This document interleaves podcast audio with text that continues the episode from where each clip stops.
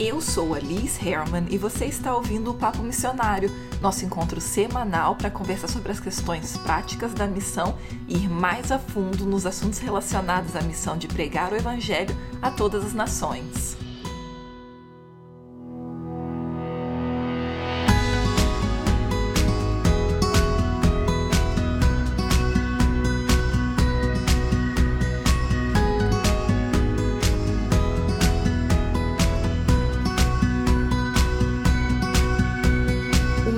Ano começando e é muito comum que a gente tome tempo, então, quando começa um novo ano, né, para refletir sobre o que a gente viveu no ano anterior e o que, a gente quer viver a partir de agora, né? E isso é super importante porque se a gente não faz isso, é muito comum que a gente já engata no piloto automático desde a primeira semana do ano e as coisas simplesmente se repetem. E aí aquela sensação que a gente sente às vezes de, gente, o ano voou e eu nem vi para onde foi pode ser que na verdade isso se repita por mais um ano.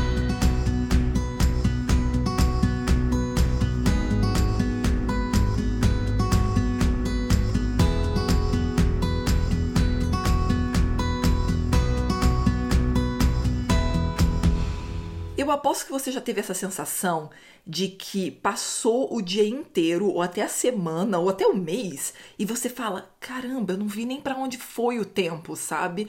Isso é muito mais comum em, em, doses menores, né? Tipo o dia, por exemplo, você fala: caramba, já terminou o dia, eu não sei nem o que eu fiz, já nem lembro mais o que aconteceu, ou como eu disse, uma semana talvez. Mas a verdade é que o que a gente mais escuta no final do ano e as pessoas falando, né? Nossa, não vi nem para onde o ano foi, sabe? Assim, o tempo passou tão rápido e de repente acabou, já tá começando um novo ano. O que as pessoas não percebem muitas vezes quando a gente fala essas coisas, né? A maioria de nós não percebemos, é que isso tem muito a ver com o fato de que a gente tá vivendo no piloto automático, sabe? Que essa ideia justamente de eu continuo fazendo as coisas que eu sempre fiz e eu vou em frente simplesmente, eu só continuo, né? E o problema é que quando a gente vive nesse modo de piloto automático, a gente fica na mesma, sabe? E vai repetindo as mesmas coisas porque tudo aquilo se torna normal. É normal o tempo passar e a gente não perceber. É normal terminar um dia e você nem lembrar o que aconteceu no dia ou na semana, por exemplo. A gente acha tudo isso super normal quando na verdade isso é nada mais, nada menos do que a gente está vivendo em piloto automático. E isso foi uma coisa que começou a ficar muito claro para mim no ano de 2021. Durante todo o ano de 2021, eu passei por muitas mudanças, eu e o Lucas vivemos várias mudanças e tudo começou porque eu comecei a perceber por causa daquele meu diário que salvou, né, praticamente aí, me salvou de uma vida de, de enfim, uma série de erros cíclicos, que foi justamente eu estava muito mal em dezembro de 2020 e janeiro de 2021 e lendo o meu diário comparativo, né? Porque eu uso esse diário que você escreve por cinco anos no mesmo diário. Então eu sempre, todo dia, quando eu vou escrever, eu vejo o que eu escrevi no ano anterior ou nos dois, três, quatro anos né, anteriores. E eu comecei a perceber que eu estava vivendo de uma forma muito cíclica, sabe? Eu saía de uma situação de trabalho ou de algum relacionamento, né, de amizade, de até conhecidos, e percebia, caramba, eu fico caindo no mesmo erro toda vez.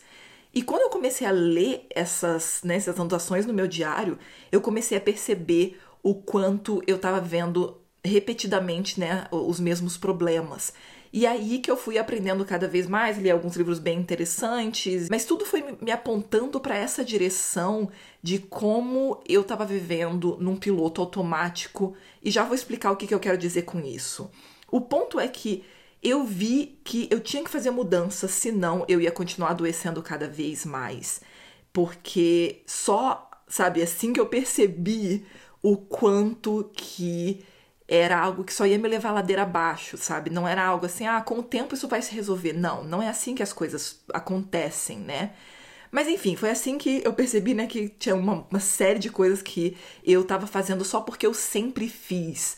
Eu acho que isso é uma coisa muito comum para a maioria de nós. E aí a gente tem que ir na raiz do problema, né? E quando eu comecei na raiz do problema, foi aí que eu cons né, consegui finalmente perceber que todas essas coisas tóxicas que estavam acontecendo na minha vida era porque vinha de, de três raízes, né, do problema, assim, era uma raiz ramificada em três coisas. E talvez você vai se identificar também. O primeiro é o medo de falhar, que é muito comum entre a maioria de nós, né, porque, enfim, seja por causa da família, mas principalmente a forma como a gente é educado na escola, né, de que erro é uma coisa péssima, você não pode errar, você tem que sempre, sabe, tá buscando aquela melhor nota e tudo mais e fazer tudo o que for preciso para se manter naquela nota, seja decorar uma coisa que você não entende ou o que seja. Então, medo de falhar foi uma coisa que marcou assim a minha vida toda, que era tipo, tenta fazer a, só, só vai fazer. É basicamente assim: só faça uma coisa se você tem quase certeza que vai dar certo. Se você não tem certeza que vai dar certo, é melhor não tentar, porque erro, falha são coisas extremamente ruins. E aí a segunda coisa que está né, diretamente conectada é que aí então eu comecei a sempre buscar tentar ser perfeita, seja porque justamente né, na escola te ensinam que você nunca deve errar, você tem que sempre buscar acertar tudo, né? Como se erro fosse uma coisa ruim, quando na verdade é por meio de tentativa e erro que a gente acerta. E isso é uma coisa muito, muito tóxica, porque você acaba buscando esse padrão de perfeição que não existe, né? Que é impossível e que não é, na verdade, o melhor caminho para a vida de toda forma, sabe? E aí isso juntou com, claro, questões mais de, de trauma de infância e tudo mais, que eu tinha um medo gigantesco de desagradar as pessoas ao meu redor. Então eu sempre tentei não falhar, tentava ser perfeita em tudo que eu fazia, porque o ponto crucial ali é que eu não queria desagradar ninguém, eu não queria deixar ninguém na mão, eu não queria que ninguém ficasse triste, sabe, chateado, ou enfim. Eu tentava ser aquela pessoa que não ia incomodar ninguém, só que no processo é claro que você faz um monte de coisa errada, porque é impossível você ficar nessa armadura de perfeição, né? Mas vai se tornando algo pior, né? Porque quando você faz um erro, você tenta é, acomodar para aquele erro fazendo 10 coisas perfeitas, entendeu? Você fica numa coisa louca. E foi assim que gerou o meu piloto automático. Meu piloto automático era simplesmente ir adiante tentando não errar, ser perfeita e não desagradar ninguém. Essas três coisas que iam guiando tudo que eu fazia. E foi aí que finalmente eu comecei a analisar o que que realmente fazia sentido eu continuar fazendo e o que que eu estava fazendo sem pensar, simplesmente porque eu sempre fiz daquele jeito, sabe? E isso foi mudando uma série de coisas na minha vida como um todo. Em relação à missão, por exemplo, eu comecei a pensar muito mais no que, que era realmente eficaz e o que não era. Porque, por exemplo, durante todos esses anos que eu me tornei missionária, já no ali no, no depois do primeiro ano em missão, na verdade, depois dos primeiros seis meses já, eu já estava falando em congressos, ajudando pessoas a irem para o campo missionário, não sei o quê. E o que, que aconteceu com a minha vida? Para eu poder manter o meu ministério, manter né, o meu trabalho, porque a gente sempre foi missionário de autossustento. Eu, na verdade, fazia tudo isso no meu tempo livre. O meu tempo livre era literalmente todinho preenchido em coisas relacionadas a ajudar pessoas a irem para a missão. E claro que isso nunca seria sustentável para sempre, né? Mas era uma coisa que foi ficando muito clara para mim é como durante esses últimos anos eu literalmente usei todo o meu tempo livre tentando criar milhões de estratégias e formas para ajudar pessoas a se envolverem com missão, desde vídeo, conteúdo até mentorias, né, e uma série de coisas. E o problema é que não só isso não era uma coisa que seria sustentável para mim, mas isso não é sustentável sabe, de forma geral, porque na verdade, como eu comecei a analisar o que que realmente fazia sentido e o que era eficaz, ficou muito claro, infelizmente, que muitas coisas que eu estava fazendo nem eram eficazes, na verdade, porque elas levam a principalmente uma ideia de missão como entretenimento, né? Então, eu, se alguém me, me fazia uma pergunta, eu respondia para a pessoa, né? Na época eu tinha Facebook, por exemplo, respondia em mensagem para mensagem privada, né, para pessoa. E aí se mais de uma pessoa me perguntasse a mesma coisa, eu ia lá, gravava um vídeo, colocava lá no YouTube e depois mandava o link para a pessoa, né? E aí depois começou a ficar aparentemente claro que eu tinha que fazer mais vídeos, porque tantas pessoas tinham dúvidas e precisavam de ajuda, então foi disso, por exemplo, que surgiu toneladas de vídeos que eu tenho lá no YouTube.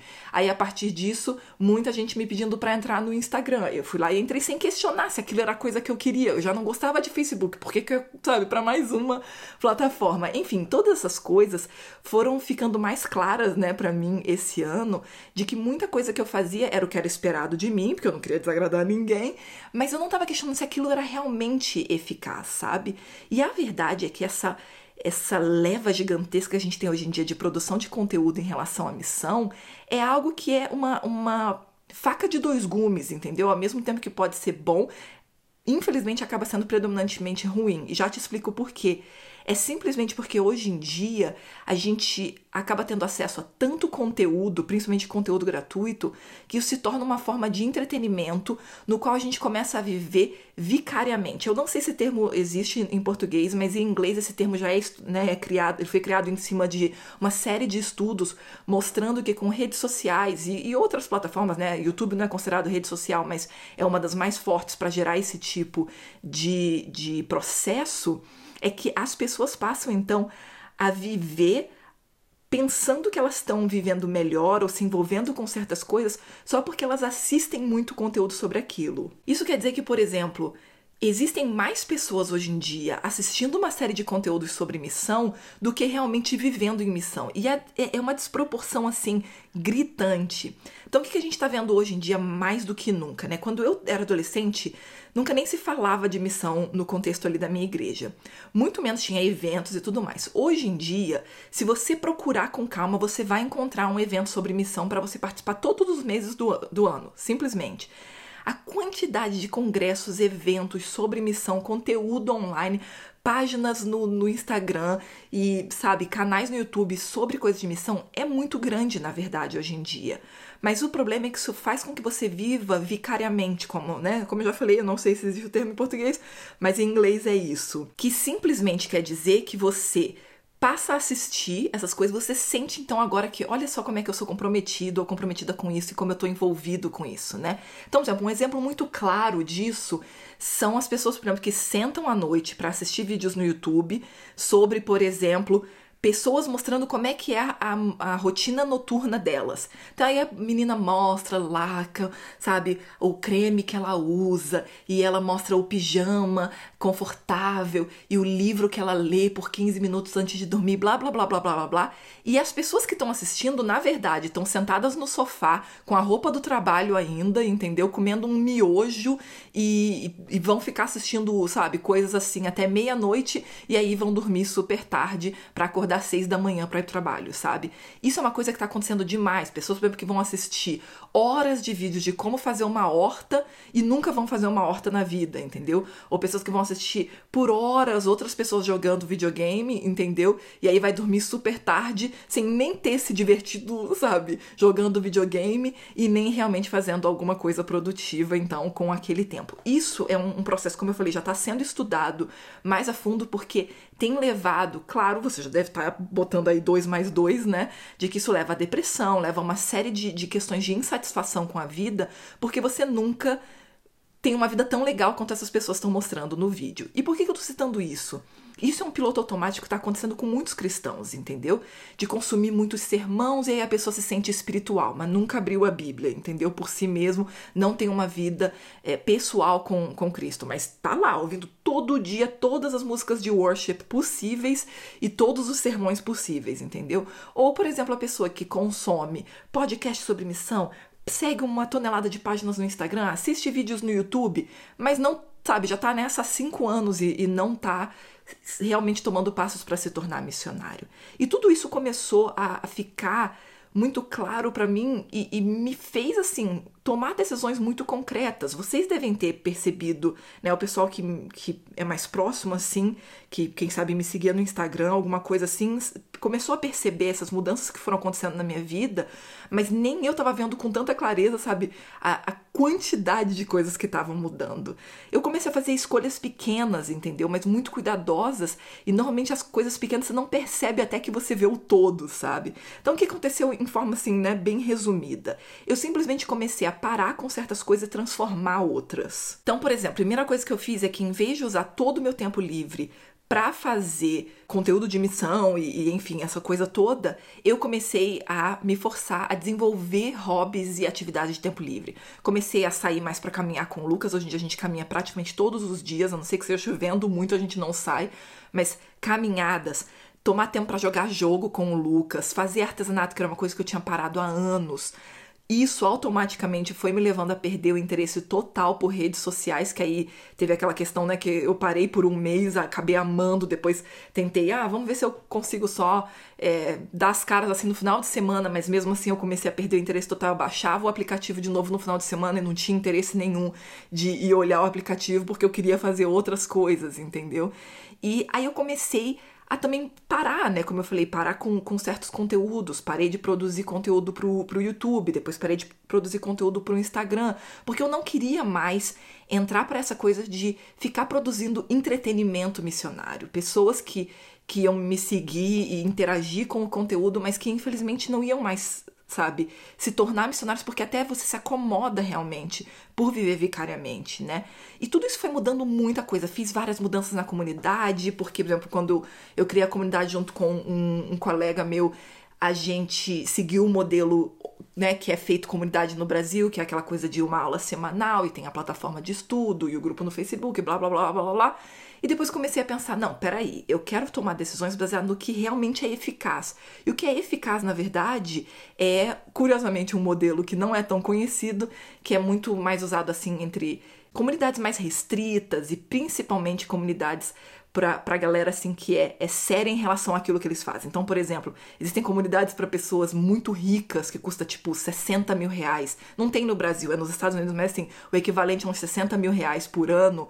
E o que eles fazem é que eles se encontram mensalmente para realmente, sabe, ir a fundo em algum tópico de negócios e tudo mais. E quando eu comecei a aprender, eu falei, gente, o melhor que um missionário precisa é justamente isso, né? Então comecei a fazer mudanças. Comecei a fazer várias mudanças, na verdade. Eu primeiro fiz uma limpa na comunidade. Eu e a minha equipe, a gente entrou em contato com todo mundo para realmente entender quem fazia sentido estar tá ali e quem não fazia tanto sentido, entendeu? A pessoa tava ali de, de novo, mas porque ela achava que ela tinha que estar em contato com missão para, enfim, né, sentir que ela tá participando de coisa de missão, mas não é isso que a gente quer, né? O que eu quero com a comunidade é prover esse espaço justamente para pessoas que realmente estão dedicadas em se tornar missionários. E, enfim, eu, eu fui fazendo tantas mudanças. E foi aí que eu comecei a perceber o que, que era mais eficaz e o que não era para eu me envolver. Eu comecei a perceber, como eu falei, que não era tão importante eu produzir uma tonelada de conteúdos para pessoas que iam usar aquilo como entretenimento, que eu queria realmente focar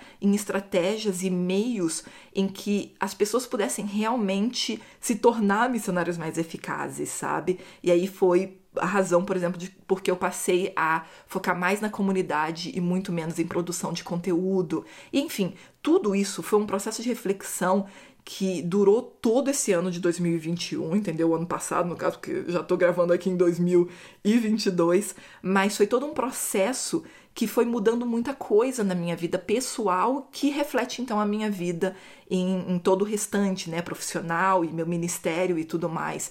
Vocês viram isso, por exemplo, no podcast. O podcast em 2021 não teve mais entrevista, porque entrevista era um negócio extremamente trabalhoso para mim e já não era mais, não fazia, sabe, não tinha mais como encaixar no meu dia a dia fazer entrevista, por exemplo. E isso levou sim a uma nova mudança também aqui no podcast, que eu comecei a perceber, quer saber, o podcast não é uma coisa que eu quero parar como eu parei com o YouTube e, e conteúdo no Instagram, mas é uma coisa que eu preciso sim fazer mudança para poder se encaixar melhor. E um dos podcasts que eu mais gosto sobre negócios, ele é um, um ah, é, é, difícil falar essas coisas em português. Ele é um investidor, digamos assim, em, startups, então ele, ele não faz o podcast semanal, por exemplo. Ele fala: olha, quando eu tiver uma coisa boa para falar, eu vou aparecer aqui. Então, às vezes, ele só coloca um novo episódio a cada dois meses, sabe? E é isso que eu quero fazer para esse ano. Esse ano eu vou ali até o episódio 150, que é o final do mês de janeiro, com as histórias missionárias. Mas depois disso, eu vou aparecer aqui quando realmente eu tiver alguma coisa muito legal para falar para vocês. Já não bate mais com a minha vida eu dedicar todo o meu tempo livre para produção de conteúdo e fazer coisas assim, entendeu? Por exemplo, o podcast eu sempre gravo no final de semana, edito no final de semana, mas eu quero começar a ter uma vida mais é, enfim, menos no piloto automático, entendeu? E uma vida que tem mais a ver com as coisas que eu tô escolhendo hoje em dia. Então, como podcast, pra ser bem sincero, é uma das coisas que eu mais gosto. Só fica atrás da comunidade, mas é uma das coisas que eu mais gosto de fazer. E principalmente depois de eu ter lido o feedback de vocês mais uma vez na pesquisa que eu fiz agora no final de 2021. Falei, não, eu não quero parar com, com o podcast, mas eu também quero fazer ele de uma forma confortável. Por isso que a partir de agora ele vai simplesmente, né, vai aparecer aí novos episódios de vez em quando. Não vou prometer que vai ser uma vez por mês, não vou prometer quando vai ser no mês, entendeu? Porque vai ser quando eu realmente quiser compartilhar algo muito legal com vocês. Nesse caso, só para você saber, a melhor forma é você você seguir ou se inscrever no podcast, né? Não sei qual é a plataforma que você usa, mas é você subscribe, né? Então é, é importante que você se inscreva para que você então tenha acesso ao episódio quando ele sai, senão você nunca vai saber, né, quando ele sai. Mas, enfim, eu, eu posso avisar também lá no perfil. O perfil ainda tá ativo, o perfil que, que eu tenho lá no, no Instagram, eu redirecionei ele pra comunidade, né?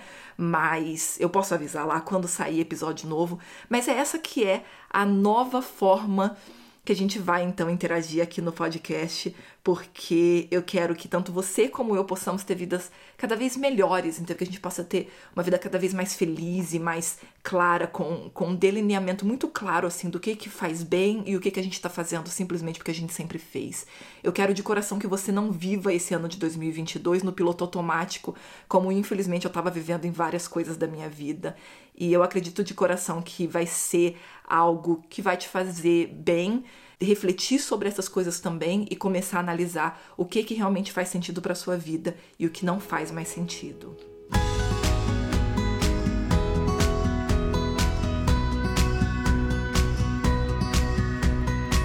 Não se preocupa, como eu falei, esse não é o último episódio. Ainda vem três novos episódios aí sobre histórias missionárias que eu sei que é uma das coisas favoritas para vocês. E como eu disse, não é adeus de forma alguma, porque eu gosto muito desse espaço, mas eu quero que ele seja um espaço agora que a gente se encontra quando tiver algo para conversar. Faz sentido, não é verdade?